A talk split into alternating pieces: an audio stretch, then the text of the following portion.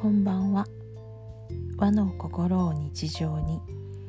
引用六行アドバイザー陶器留美子のポッドキャストが始まります。この番組は和の心を大切にしたいと思う方へ1200年続く陰陽師から受け継いだ引用六行を紐解いて暦の話日本の神様や神社の話などを私自身の視点でお伝えしています。今日は神様の話です。日本の神様は八百万の神と呼ばれるようにいろんなものもうほぼ全てのものや人が神様っていう考え方です。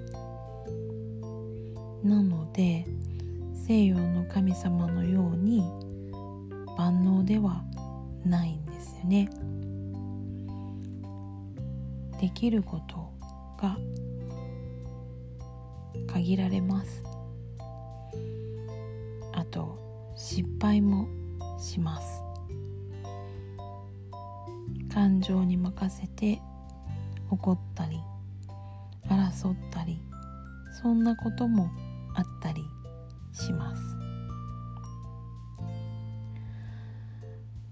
例えばうんとまあ日本の神様でトップの位置にいるっていうとアマテラス大神お伊勢さんの神様ですがアマテラス大神のお父さんお母さんにあたる神様もいらっしゃいますね。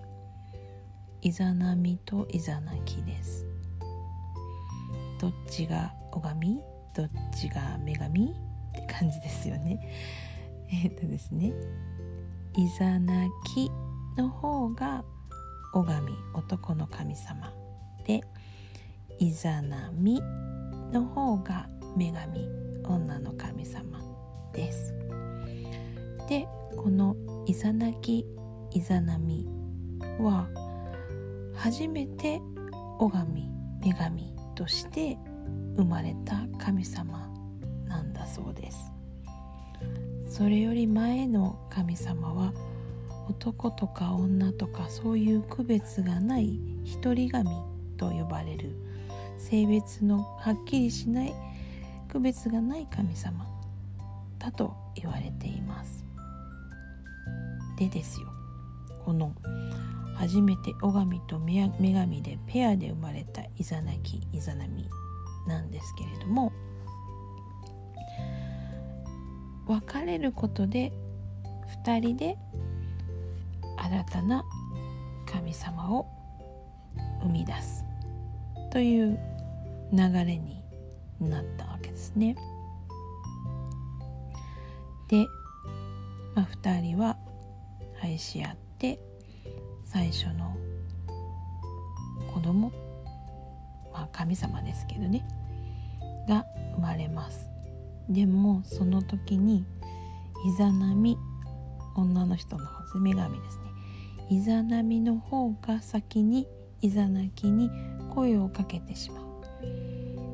それで生まれてきた子は骨のないぐにゃぐにゃの子供。その子をヒルコというふうな名前がついていますがヒルコとしてああ失敗しちゃったっていうことで海に子供流してしまいます。そしてなんでこんな失敗になったんだろうって分からなくて天の神様に相談に行きああそれはねって男の神様つまりイザナキが先に女神であるイザナミに声をかけるっていう順番があるんだよと。えてもらって次はちゃんと教えてもらった順番通りに、えー、手順を踏んでいくとちゃんと人の形の神様が生まれました。ということでした。神様が神様を生み出すところでまずイザナキイザナミは失敗したんですよね。で彼らの失敗はそれだけではなく出産の時のトラブルでイザナミはなくなってしまいます。神様が亡くなるっていうのはこの世にいなくなる。黄泉の国に行ってしまうということらしいです。残されたイザナキは頑張って暮らしてはみたもののやっぱりイザナミちゃんが恋しいそして黄泉の国に迎えに行くことを決心します。黄泉の国の入り口決心して中に入っていくとまあ恋がするんですね。で一つ扉のような仕切られたところの前でお話ができてイザナミは私はここの国の黄泉の国の食べ物を食べたのですぐには外には出れないんだけれど黄泉の国の神様に偉い神様に聞いてみるのでそれまで待っていてほしい。絶対にその戸を開けないでくださいねと頼んで待ってもらうことにしましたがイザナキは結局は待ちきれず戸を開けてイザナミを見てしまいます。イザナミは宇治とかにまみれた。とても醜い姿でそこにいました。びっくりしたイザナキが逃げ帰ろうとするとその物音に気づいてイザナミが怒ります。だってね愛してるその旦那様に一番見られたくない醜い姿を見られたんですよね。情の深さゆえに怒りが強く出たんでしょうね。追いかけて追いかけて追いかけて。